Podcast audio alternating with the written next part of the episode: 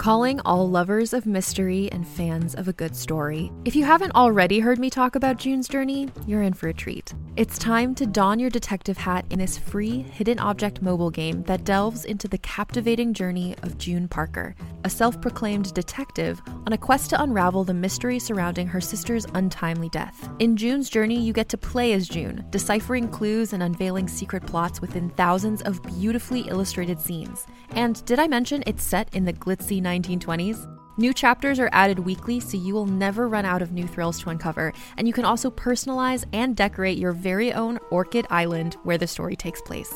How sharp are your detective skills? Find out when you download June's Journey on your Android or iOS device, or play online via Facebook Games. Your detective journey awaits.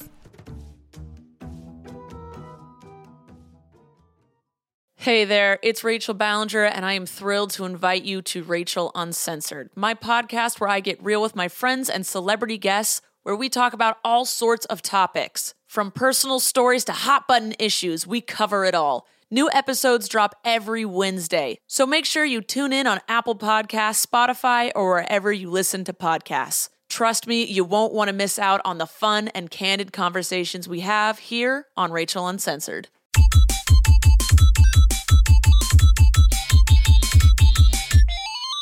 Oi, oi, melon farmers. This is the IGN UK podcast. This is episode 244 again. Are we doing episode 244 again? Yes, two for Why are four we doing again. episode 244 again? I'm Daniel Krupa. I'm joined by the beardy Chris Tilly Hello, pod people. and the magical Richard Burpar. Hello. Who's so magic that he He- made last week's podcast, which we did record. He made it disappear, didn't you, Rich? I did. I'll make it come back. I couldn't make it come Now back. make it come back. I'm not that good. So yeah, I guess we kick off with an apology because not only did we lose last week's podcast or we weren't able to publish it, but it was actually a really good one. I'm quite sad. It's Is probably it- the best one that's I wa- ever I been won't go recorded. far. I no, but I was relaxed. I had fun. The, the I was ban- engaged banter, throughout. banter was had and enjoyed by all. Yeah, Um, we did a good talking point, which maybe we'll, we won't say what it is because maybe we can use it in a future show. There is some talk that the podcast maybe is not salvageable, Hmm. but we were going to maybe put it out on the IGN UK podcast Facebook group We that can do um, some of the listeners have Duck set Hunt. up. Duck Hunt. Uh, And Ri- to- what- yeah, maybe explain what happened. So Rich. what happened is we've got a, a piece of kit called a TriCaster, and it records. TriCaster. It records our podcast. Is that kind of um, like a visual audio mixer? Yeah, well, it's yeah, a yeah. it's, it's a visual broadcast mixer, Oh yeah, if you nice. like. Yeah. And basically, it went wrong, and went That was a all waste of money, wasn't it? I was a waste of ten grand. Yep. So we've got a very glitchy podcast, video and audio form, which you can have if you want, but there's just parts of it which are a bit unbearable to listen to. what is it like stuttery? Yeah. I think we should put it out there for the, the for people who really love the pod. But then we can't do that talking point again. Well, you can't We really hear it anyway, we to be can, honest. We can, yeah, we can. We just do it better. All right. Um, It'll be like Dylan's basement tapes. so am I right in thinking you've still got a job here? yeah. That's surprising to me. That Yeah. Although we are looking for new video people. Oh, yeah, And, yeah, uh, put an advert no, no coincidence. Let him do the podcast in yeah. so yeah, a massive massive apologies that there was nothing to listen to last week. Sorry about that. Yeah, and we don't have any feedback this week because we did it all last week. No so- feedback.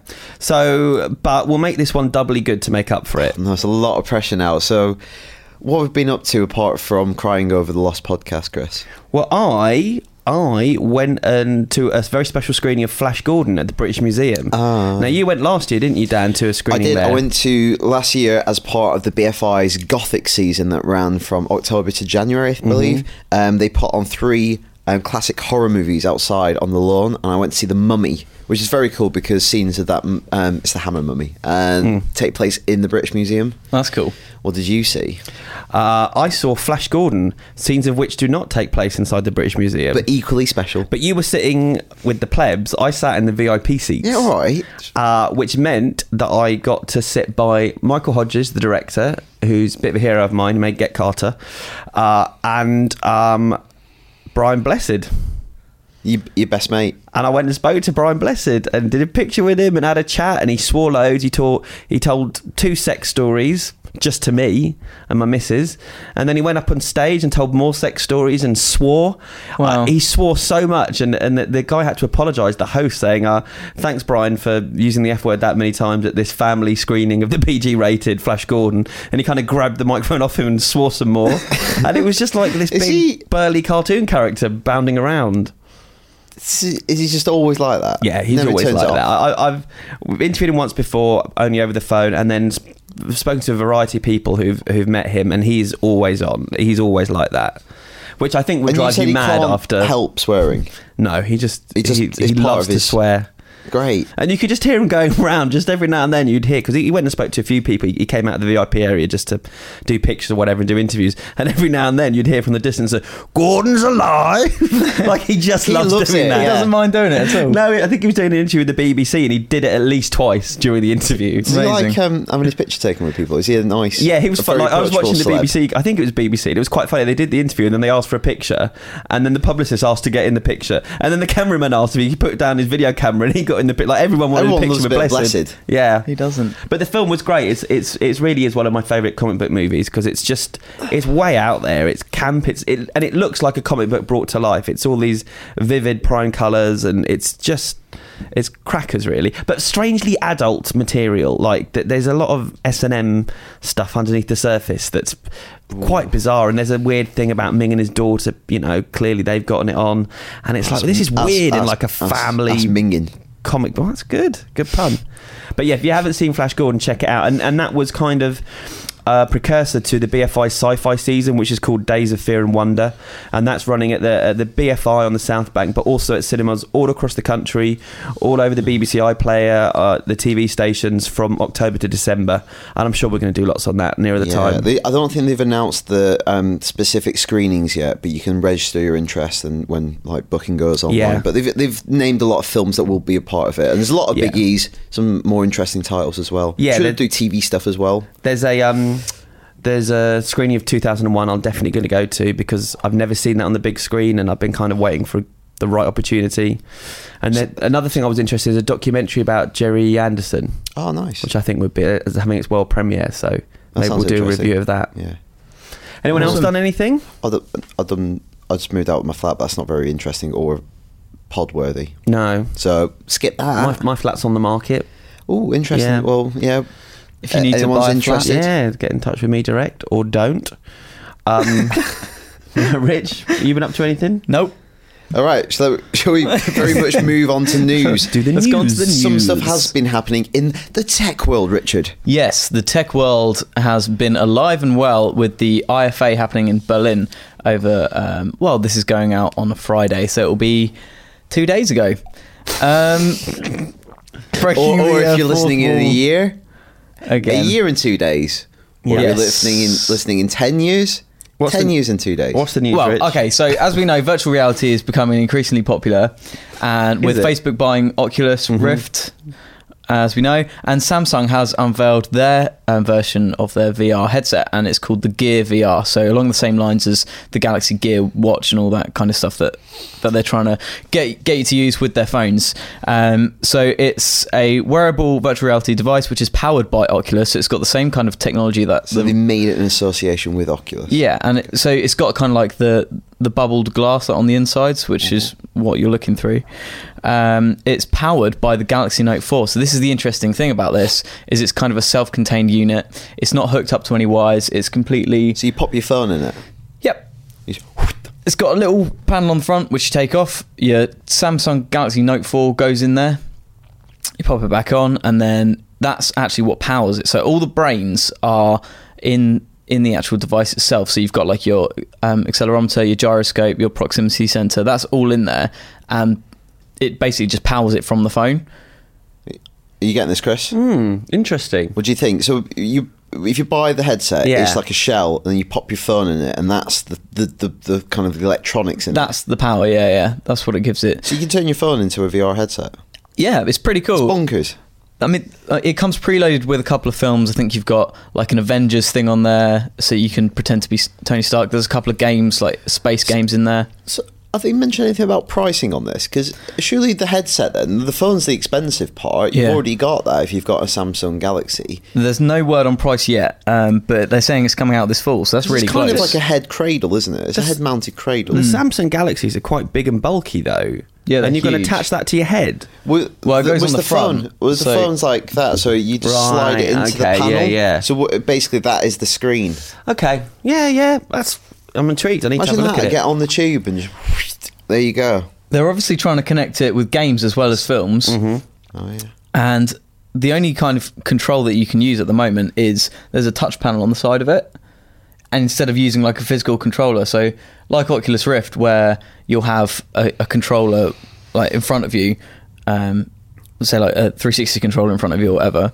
Well, that's how they've been demoing it anyway. This doesn't have that, so I'm sure there'll be external controller support Use your eventually. watch, Gear Watch. Yeah, probably use Google Voice. Probably Bluetooth control that you can pair with the phone anyway. yeah, but, that's not kind of been talked about yet. You know what I'm not looking forward to is people using VR in public spaces because that's yeah. inevitable. Like, it's annoying enough that people. Are you drawing on the sofa? What are you doing?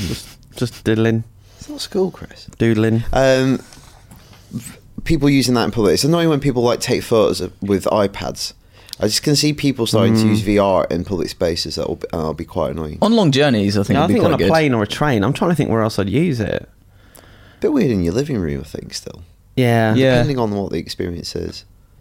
Be great Yeah, well, every, every couple of years I seem to go down and try out a demo of, of, a, of a new VR headset that never takes off. Oculus. It's is been gonna be on. one. It's been going. It's been going on for years Yeah. though, and, Yeah, and I guess Oculus is the one that. It's like, well, I think it's like um, it'll take one that nails it and makes it easy, and it's like it's an epiphany moment. It's like touchscreens and iPads and iPhones. Mm. Touchscreens were always terrible, like at train stations, all that sort of like really rubbish. All needed a stylus and- and then somebody did it. They did it well, and now touchscreens are just pretty much ubiquitous. yeah. It is hard to see virtual reality becoming so popular that everyone's kind of walking around with them on. But I don't but know. who knows? Who knows what the future holds? I don't. No, So yeah, I do. what does it hold, Chris? Uh, it holds a new superhero movie. and, pff, they're going to make another superhero See movie. what I've done there? See that link? That was a nice link. Um, so Dwayne Johnson has been linked with the Shazam movie for about five years now, and the question mark was always over if he was cast in the movie, would he play uh, the good guy Shazam or would he play the bad guy Black Adam? And we recently thought it was definitely Shazam because he kind of spoke to Total Film and, and did this very strange interview where he kind of said, I'm not going to say what it is, who I'm playing, but just say the word. And it made us all think, well, he's playing Shazam because that's the word that Billy Batson says to turn into the superhero character. But today, uh, or yesterday rather, or this week even, um, they announced. He announced on his Twitter, and it got announced to Variety as well, that Dwayne the Rock Johnson is going to play Black Adam, who is kind of the villain of the movie. So that's a slight surprise, but I think it's because we'd all kind of got used to the thought of him playing the hero. But um, he's kind of like a Shazam-like character, Black Adam. He's an Egyptian Similar, pa- prince. similar powers. Yeah, similar powers, which are like Superman's powers. Um, he was a real baddie back in the day, but more recently they've kind of pitched him as kind of an anti-hero, trying to clear his name. And am I right in saying that when Dwayne The Rock Johnson tweeted it, he used the hashtag anti-hero? He used the hashtag anti-hero. Uh, so I think there's going to be a lot more to this than meets the eye, really, because you don't cast him in your superhero movie just to play the villain in one movie. So I think this is He's going to be gonna be a Black Adam spin-offs or Is he a Loki type? Yeah, Uh, a I've seen people type. make the Loki um, comparison that, Mhm, or mhm. Magneto. Magneto, who uh, both of whom movies. haven't had a spin-off movie yet, but may well do. Yeah, Uh, I wouldn't be surprised to see that happen. But also, I mean, uh, J- Jim and Jim and Joshua had a chat about it on the site yesterday, and uh, they were talking about the fact that it's quite similar to past roles that the Rock Yeah. played. Yeah. Scorpion King and Hercules have pretty similar backstories to Black Adam. Yeah. Yeah. So I guess I guess that makes him a good fit. But equally, have we seen it all before? well, he can definitely play a villain, even as The Rock in WWE. He was a good villain. In yeah, that yeah. He's well. He's, he's great, isn't Yeah, he? yeah. Like the charisma. Like if you need another big star, like because you know some people might say that Henry Cavill is maybe not the you know the most charismatic of leads. Maybe Mm. you don't want that for Superman. Yeah. The Rock has charisma in abundance. he does. He's a likable heel. He- and he- I guess that's what this guy's going to be. This character's going to be. uh, quite strange to see him and Jesse Eisenberg have a scene together. I can't really imagine them on camera together. Yeah, well, um, they, they talked about the tone of the film. They they haven't really said whether it's going to be in the same universe as Batman v Superman because tonally it sounds like it's going to be very different. It's going to um the uh, who's this guy Emmerich Toby Emmerich who's the New Line Cinema president said um it feels to me like Shazam will have a tone unto itself. It's a DC comic, but it's not a Justice League character and it's not a Marvel comic. The tone and the feeling of the movie will be different from the other range of comic books uh, movies. It will have a sense of fun and a sense of humour, but the stakes have to be real.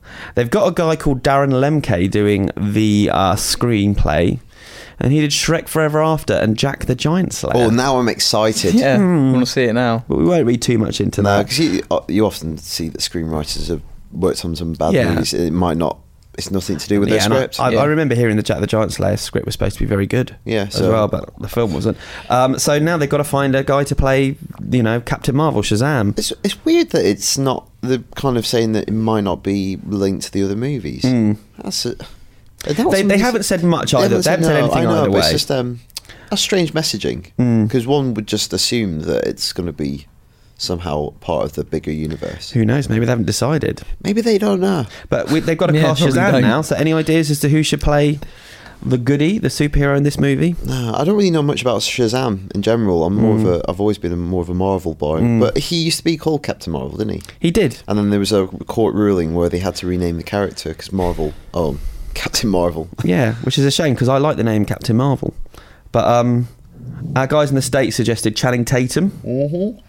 Uh, I guess it would re- reunite the G.I. Joe cast. Yeah. Uh, Joshua liked Rob Riggle. Really? I can see it because he's supposed to be quite. I guess if they're going for that lighter tone as well. Yeah, and he's really a man because it's kind of like a, com- a superhero version of Big. Yeah. You know, it's a kid. It's a kid in a man's body. So I guess you've got to have someone that's got a sense of fun and like a child, a, a childlike kind of innocence to them, which I think Channing Tatum definitely has Yeah. because he, Yeah, he plays definitely. he plays dopey quite well, doesn't he? Yeah. Yeah. And maybe Rob Riggle has. He's certainly got a twinkle in his eye. And he, I tell you what, he's belie- he'll be believable in the action scenes because he used to be a soldier.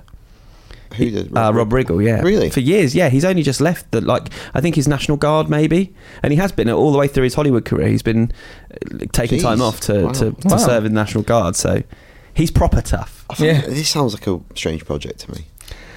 It does, but you know what? It sounds uh, different. Like, we, we just don't- want no, different, It sounds don't we? interesting. Like, I wonder if they are going to pitch it more at a younger audience because it's just a weird project. Because of all the characters to come out with next, it's definitely I don't think one of the more recognisable. I suppose Green Lantern flopped a bit, Yeah. Yeah.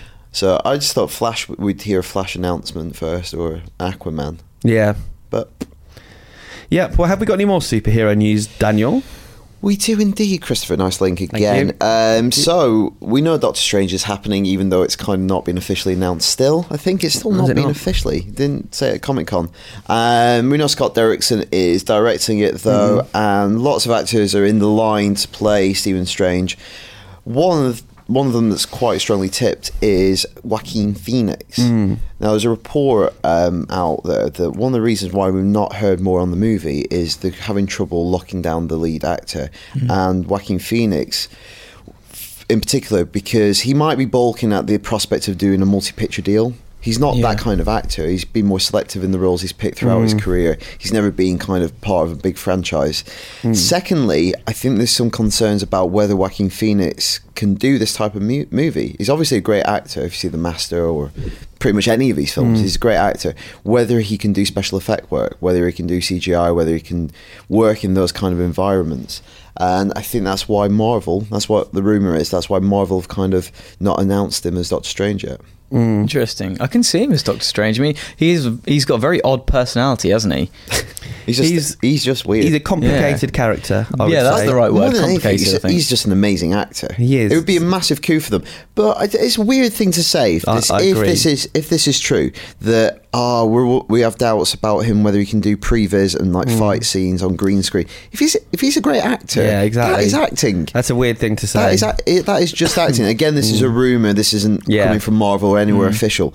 That that is the essence of acting. I'm remembering um, what um, Ian McKellen says to Ricky Gervais's character in in Extras. He goes, "What I do, I, I imagine myself as that character in that scene, and then I say the lines that are written." and that is acting. That is my method. and surely Yeah. Joaquin Phoenix can be an actor in front of a green screen. I don't think he's. I'm sure he's done theatre before. Yeah. Yeah. So- it's very strange. It strange. depends if he bounces well off people, like if, if that's Yeah. his preferred method, I guess. It's a very strange thing to to to, to leak out. Um, but we, we did a superhero show on casting Doctor Strange, This is a great actor. and I think he was I think he was my pick. yeah. I think my, my other my other favorite was Daniel Day Lewis, but I thought he'd never do it.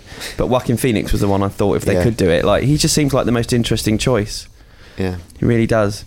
Oh, well, I hope they can sort that out Yeah. because I- I think the movie becomes much more interesting if, If you've got an actor him like on him. board, like that's incredible. Yeah. like this um that monologue he does in The Master. Imagine Mhm. him doing something like that as Doctor Strange. that's crazy. Yeah. So hopefully, yeah, hopefully that turns around. Cool. Well, if true, even. even if there is a remote possibility of him playing that role, Mhm. I'd like to see it. Which leads me on very nicely to the next piece of news. Well, we'll be the judge of that. remote play. Do you get it? Uh, mm, it feels Yeah? a bit forced, but let's Was that let's a bit go, of? All Let's right. go with it. I'll work on it. So, PS4 Remote Play is hitting Sony devices, namely the Xperia Z3 um, compact. And yeah, so uh, the Xperia Xperia Z3 and the Xperia Z3 compact and the Xperia Z3 tablet, which were announced Easy at the for you to IFA. I know. Okay. So, um, as we know, we've got remote play on the Vita already, Uh-huh. which allows you to play games over your home Wi-Fi in a different room. Um, if you if your PS4 is turned on, you just pause it, go into another room, and play it on your Vita. So now this is coming to the Sony tablets, so you'll be able to do the same thing. Only Sony tablets and phones. That's the issue. And they said they had no intent of bringing it to Android or iOS. So I just, you know. It's really closed off, isn't it? And yeah, but th- it's obviously the secret weapon, and it's.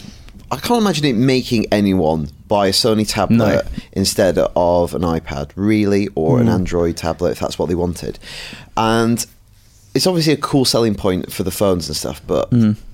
I just can't imagine people really. The only way I can see it being a possibility is if someone has the Z3 phone and you can play it outside of your home network. Or if they're really into it, if they're really into gaming and they want to play it on a, like a long commute to work every day, being able to play it on your phone that way. I just don't. But the experience won't will be shonky. Mm. Even if you're out on the phone and uh, you're playing PS4 on your commute, it's not going to look great. You might as well play a Vita.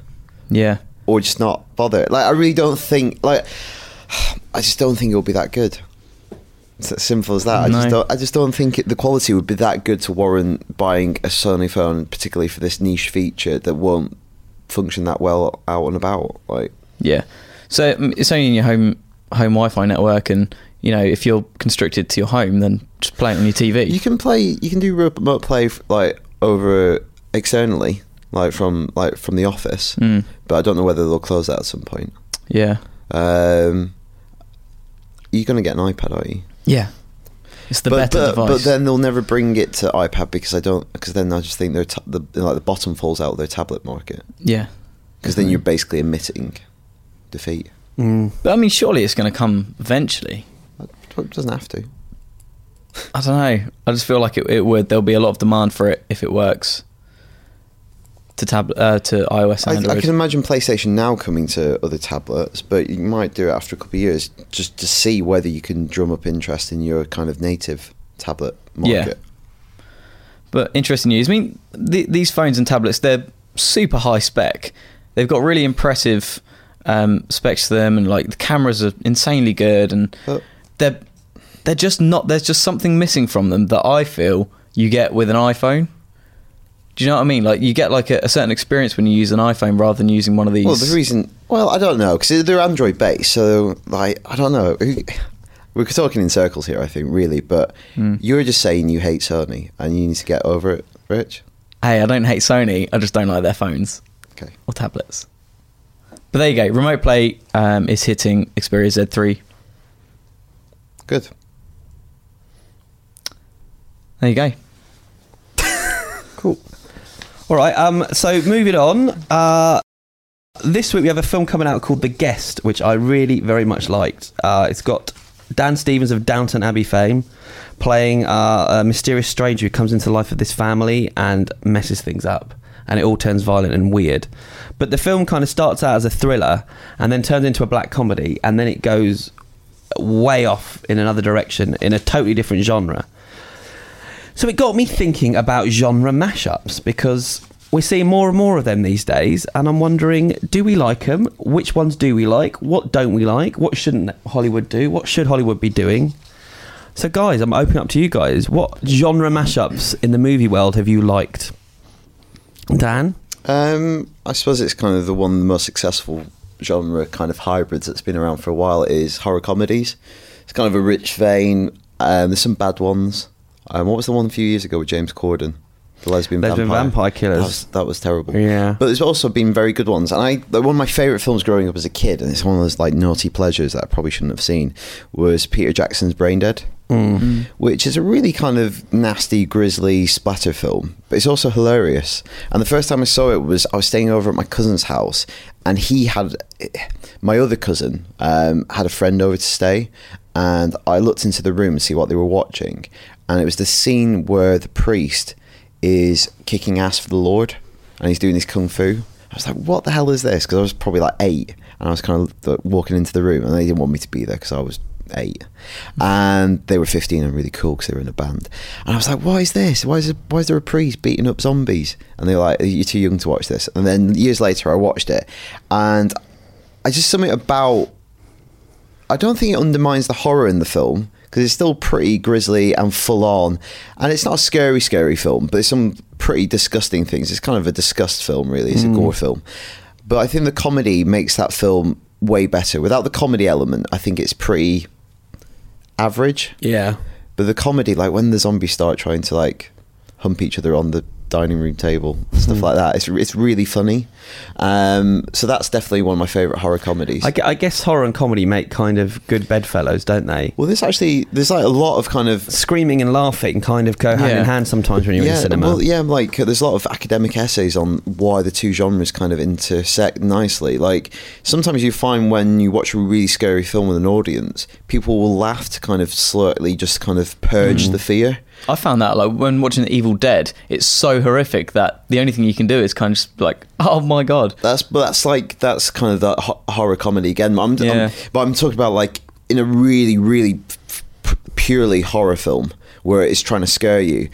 The way that you'll relieve the tension of being scared and on edge is you'll like you'll hear people like tittering, mm. just because they know something's coming. Yeah. and there's just it's almost a way of venting the fear. It's funny having got to know a few horror directors and watched films, watched them watch their films, like stand at the back of cinemas at early screenings. It's the same reaction the director has to like a, a comedy director waiting for the laughs. Like they're all excited and they're cracking up. The, the more the audience screams, the, the happier they become. Yeah. It's it's quite a similar it's it's a similar reaction you're trying to elicit from the audience. Um, there's a really good one coming out called Housebound actually, which I spoke about. Probably was it last? It was probably last week. Was Yeah, it in the Lost probably one? last week, yeah. yeah, so look out for that. I think it's going to come out in October, but that's very like Peter Jackson mix of mix of fun. It's from New Zealand as well. Have you got? What about you, Rich? What, Yeah, what there's- springs to mind? There's a few I like. So, um, got like Shaolin Soccer, Mm-hmm. which is a good little mashup. So you got a mix of of a football soccer film and martial arts film. Um, just really crazy cartoon kind of um, like visual effects in there, uh, like taking the basics of of a football game, like soccer moves, and just really making them so elaborate and crazy that it just really works on screen. I think. That's Stephen Chow, Mm. who actually did maybe my favourite one because it's there's so much he mashes up. Have you seen Kung Fu Hustle? Yeah. Yeah, so you've got like a really violent gangster film. You've got um, a Busby Berkeley style musical. Yeah. With musical numbers. You've got um, serious martial arts going on, Hmm. and it's really funny. Yeah. But there's also kind of some Looney Tunes inspiration going on there. Like it's like a cartoon as well. Definitely. Yeah. He's brilliant at mixing stuff up. really good. Yeah. I enjoyed both those films quite a lot. Um, yeah, I think that's probably one of my favourite mashups. Shaolin Soccer. How about you?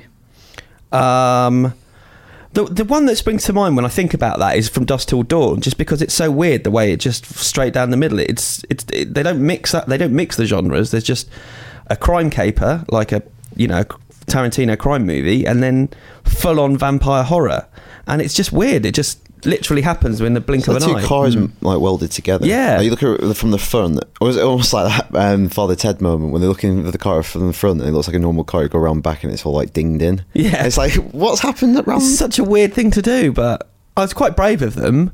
So what's the point in a mashup? Like, what is is there kind of a synergy going on here, or do certain genres kind of overlap? For instance, like another one that's kind of name checked a lot is. Um, sci-fi and westerns Yeah. there's certain things about the kind of like why they kind of are compatible But I guess some work and some don't. So maybe the question is why do some work and why why do some why didn't Cowboys and Aliens work when it should have done when it had all the it would you feel like you had all the ingredients there a good director great movie stars uh, a huge amount of money they could spend on it to make it look amazing it was just boring that felt to me like it should have been a western or, or a science fiction film but when they mixed the two together it just felt odd and out of place Yeah, it kind of works well when the Western kind of tropes and themes are transplanted and done in space. Mm. It, it doesn't say that that's a more uneasy hybrid there. I think that's more crude. Yeah. like you're literally going, oh well, we've got a Western here, a Western setting, so it's superficially a Western.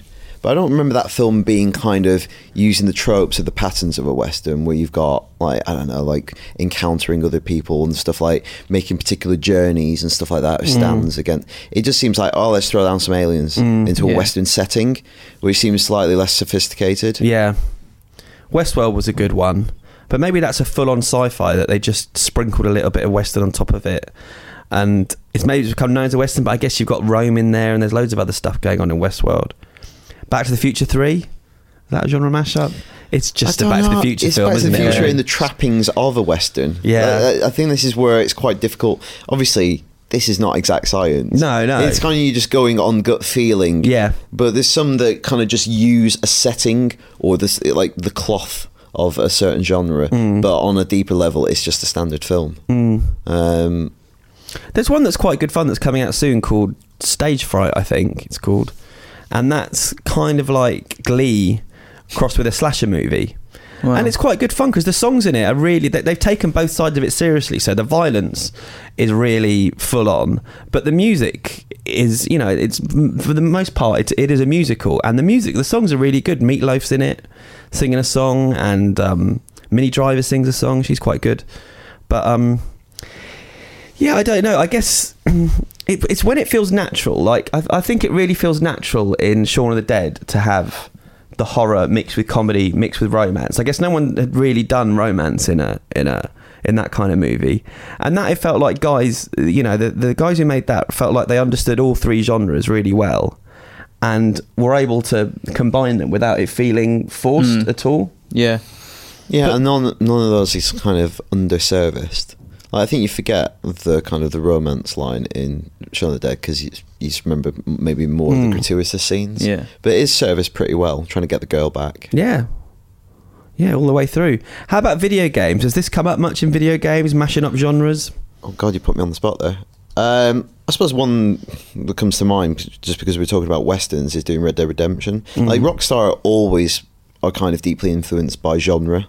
Genre cinema is a big thing for them. Like Yeah. there throughout GTA series, and Red Dead Redemption it is a proper western. Like it, it the stories, the missions you go on are all kind of hark back to traditional plots in westerns. There's shots that are taken directly from like the Searchers. There's a shot where John Marston stands in the doorway, mm. just like in the Searchers. And then for the DLC, they introduced zombies. And they did a very kind of it felt like an exploitation film, like really exploitative concept. Why don't we throw do a zombie western? And it was probably one of my favourite bits of DLC of all time hmm. because it really got the fact that it was doing a very B movie concept hmm. and it really hammed it up. They even got the digital actors almost like ham up their performances so it all kind of worked and tied together. And you had like, you know, the colouring, the, the artwork they did for it looked like an old kind of exploitation po- poster. So I think that's probably one, one that immediately springs to mind and it's probably one of the best pieces of D- DLC out there because it was mm. made by someone who gets a genre mm. and understands why how how basically how you would pitch that. So I can imagine another company trying to do a bit of DLC where they go, let's just put zombies in our game. Yeah. And it would literally be the same game presented in the same way, but I think they knew how to pitch it to the audience. I'm surprised more people haven't. Yeah. I thought that you would have just been seen, seen zombies thrown into everything like they have been in films Yeah. and comics lately. Yeah, there's lots of zombie games around, but Mm. um, they did it where it felt like what they were by using zombies. They weren't just going, oh, "Let's throw loads of zombies in." They were really kind of um, tying in the kind of Romero kind of vibe Mm. and the like the poster art and stuff like that. Mm. I want to play that one then. It's really good. I've got Yeah. a copy on my desk if you want to have a look. Cool. It's cool. I've got another film actually, which um, Mhm. which I really likes. Uh, About Time. Yep. So 2013 film. So it's, it's kind of like romance sci-fi, Mm. which is really good. Have you both seen it? I've seen About Time. Yeah, I've Yeah. seen about Yeah. time. So it's a British film, Richard Curtis film. Yeah. Um, it's got great actors in it. I can't, I can't remember the Irish guy. It's What's- Gl- he's can't remember his isn't he? name. Yeah, yeah. Domhnall. that's it. Dom Yeah. Gleeson Mhm. and Rachel McAdams, and it's about a guy who um, realizes, uh, who finds out that when he's 21, he can start time traveling, and so he kind of goes back to when he f- to when he first meets this girl, and then gets it wrong over and over again until he finally gets it right, and then obviously there's a spanner in the works where he can no longer uh, travel back in time for a certain reason, which I won't give away. Um, and yeah, I think it's just a per- it was a perfect balance of time travel and y- y- Mm. your classic kind of romance, British romance drama because it didn't feel out of place at all. I thought it was really well balanced. I don't know how they did it like that because you know normally you'd think it doesn't fit, it doesn't work, but um, I wasn't thinking why can he travel back in time. It was like yeah, this just fits. I really enjoyed yeah, it. I, I think it's quite a sweet movie. Like it's, Mm. ki- uh, that's kind of like high concept comedy, isn't it? Mm. Mm. I suppose. What were we going to say, Chris? No, no, I wasn't. I wasn't. I was thinking that there's there's a film called Somewhere in Time actually, which you might, if you like that, you'll like that. Probably it's it, that's another romance that's about Is that time travel Christopher as well. Yeah, That's a Richard Matheson short story. yeah, yeah. yeah. And it's Or Groundhog novel. Day has an element of if it's not time travel, it's kind of you know that's romance and sci-fi like a high concept There idea. And there's one I, another one I recommend is Outlander, which no one I've went never to see. seen Outlander. It I've sounds never seen bonkers. that. Yeah, it was really good. It came out five years ago, and it's weird. Like it's got really good actors in it. It's it's um, John Hurt, Ron Perlman, Jim Caviezel, and it's Vikings versus aliens. And it worked where Cowboys versus Aliens doesn't. Cowboys and Aliens rather. This one does. Outlander does, and it should have been a bigger hit, and it should have spawned sequels. It's What a really it cool different? movie. Uh, it just works for some reason. You really like. It's fun watching the Vikings trying to deal with this modern technology and trying to understand it, and just just the larger than life performances in it, and and and the effects. Although it's quite low budget, it all kind of pulls together. Mm. I recommend that one. But maybe we should open it up to our audience. Yes, and we also need some feedback. We're in desperate need of feedback. We've rummaged Yeah. through the sack and it's all empty. If we don't get any feedback, Daniel will die. yeah. Oh, He's fading away. You fade. You've been fading Like a away, Back like to the Future like the Back to the Future photograph. photo. Yeah. Um, so please send in your feedback as always to IGN underscore UK feedback at IGN.com. Uh, that incredibly memorable and pithy email address. So we look forward to reading all your emails this week. Um, please write in so we can do a reader review section next week.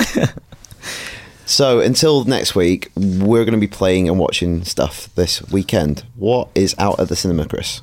Uh, out at the cinema this week is the film Sex Tape, which stars Jason Segel and Cameron Diaz, Oh. and they did the most amazing piece of publicity this week by having the iCloud reveal all these se- these nude photos of celebrities. I amazing couldn't- tie-in. I, bet they couldn't believe their luck. Yeah. Amazing tie-in, because I believe that the, the, the sex tape that they record is through the iCloud that it ends up on all their f- their friends' you know- um, do you know- iPads. What do you, do you know the ridiculous way that er- all their friends can see this? Yeah, I mean, mate, it's a terrible plot. Because they bought all their friends' iPads Yeah. for Christmas. Yeah, Who you get- buys their friends'? Who are these an iPad? relatable Well, I characters think that he- bought 50 of their friends' But hasn't he got? He's been given loads of iPads as gifts, and he's re-gifting or something. Like Oh. none of it makes any sense. also, those weird Jason Segel being really thin.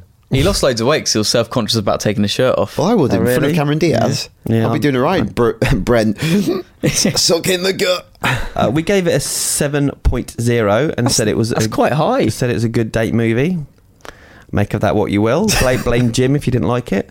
Uh, they came together, which is a spoof comedy, which I reviewed actually. Uh, it's Paul Rudd and Amy Poehler, and it's kind of very much Naked Gun, Airplane. Okay. but an even thinner plot than those What's the movies have. setting? It's set in New York. It's it's a spoof of romantic comedies. What, like Woody Allen Yeah. stuff? Yeah, and it's I mean it is funny that, that, you know that those films. It's got more hits than misses in terms of joke. There's a joke every 30 seconds. Some of them are a bit dumb, some of them are a bit crude, but uh, the two actors are really likable, and yeah, there, there is there's enough material there for them to mine, but it's very paper thin. Like you'll, it's one of those films you'll forget about 30 seconds after you've watched it. Uh, the film called Before I Go to Sleep. Uh, coming out, which we haven't got a review of. Um, I don't know if we will have, but um, it stars Colin Firth, Nicole Kidman, and Mark Strong, and it's kind of like Fifty First Dates, but if it was a thriller uh, based on a best-selling book. I read the book. I've seen the movie. I'd read the book. The film doesn't quite nail it, but yeah, Nicole Kidman wakes up every day with her memory wiped. She's got this strange amnesia, and uh, her husband's Colin Firth, and he has to kind of re-educate her every day as to who she is, and then she starts suspecting that maybe he's not all that he seems. This man. So it's it's a nice setup. The payoff isn't brilliant in the movie. It's better in the book. And then finally, the guest, which I mentioned earlier. Um, Dan Stevens. It's a really cool, fun genre mashup. Um, that's the film you should go and see this weekend. I Mm. gave it a 7.8 and thoroughly enjoyed. Big fan. Big We're- fan. Yeah, we've also got a review commentary on site as well, so you can see me and you having a bit more of an in-depth chat. About We have a chinwag about it, plus an interview with Dan Stevens in which I ask him if he'll play Bond, and he bats the questions away without asking. Hmm. And once you've looked at all that, go on YouTube and watch the interview he did this week with Susanna Reid on Good Morning Britain, because it's very funny what she says to him. Yeah, From It's a Poor- 145. poor Susanna. It's a bit rude, but why did she not understand why it was funny? She's too innocent. Don't tarnish Susanna with your dirty. I won't. She's a Crystal Palace fan, so I love her. But I, I love her for different reasons. that was ridiculous. How about the games this week? So we're still in a holding pattern before the big releases come out later this month, October, November. So this week we've got Minecraft coming eventually to PlayStation 4 and Xbox One. You kind of know everything you need to know about that game, I guess, because it's been out on every single platform. But Minecraft coming to next gen consoles finally. And then the other big game coming out this week, and we still don't have a review of it on site because it's a review in progress, and EA got us the game when it came out, which is Sims 4. So Sims, loads of new improvements, uh, much more in-depth character customization than ever before. But we're going to have review in progress thoughts each day this week. So if you want to like know where we're at, what we think of the game, check the site. But Sims 4 is out now. Cool. I will look forward to playing that. Yeah, I think that's about it, guys, isn't it? Yeah, so it. hopefully this podcast has mm. recorded and you've made it this far. I'm sorry if it hasn't, but then you won't be able to hear this. I've it won't made precautions as well if it Oh, hasn't. You've made so- precautions. If it doesn't work out, then next week we will be flogging Rich Bear Park. Yeah. For the first two minutes of the pod, Brilliant. flogging him off, beating him off. beat him off, beating off some stiff, stiff competition. Great. All right. Well, yeah. I don't get it. On Anyway. that bombshell, uh, thanks for tuning in. Best pod ever.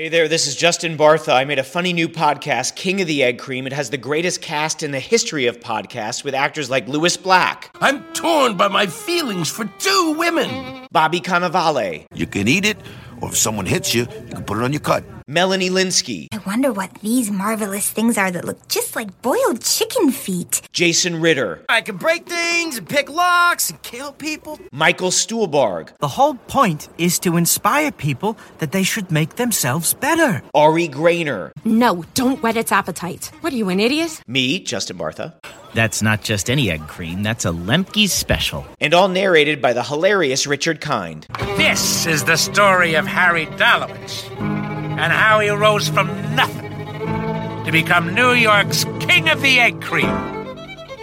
So if you like funny true stories, come listen to King of the Egg Cream, available wherever you get your podcasts.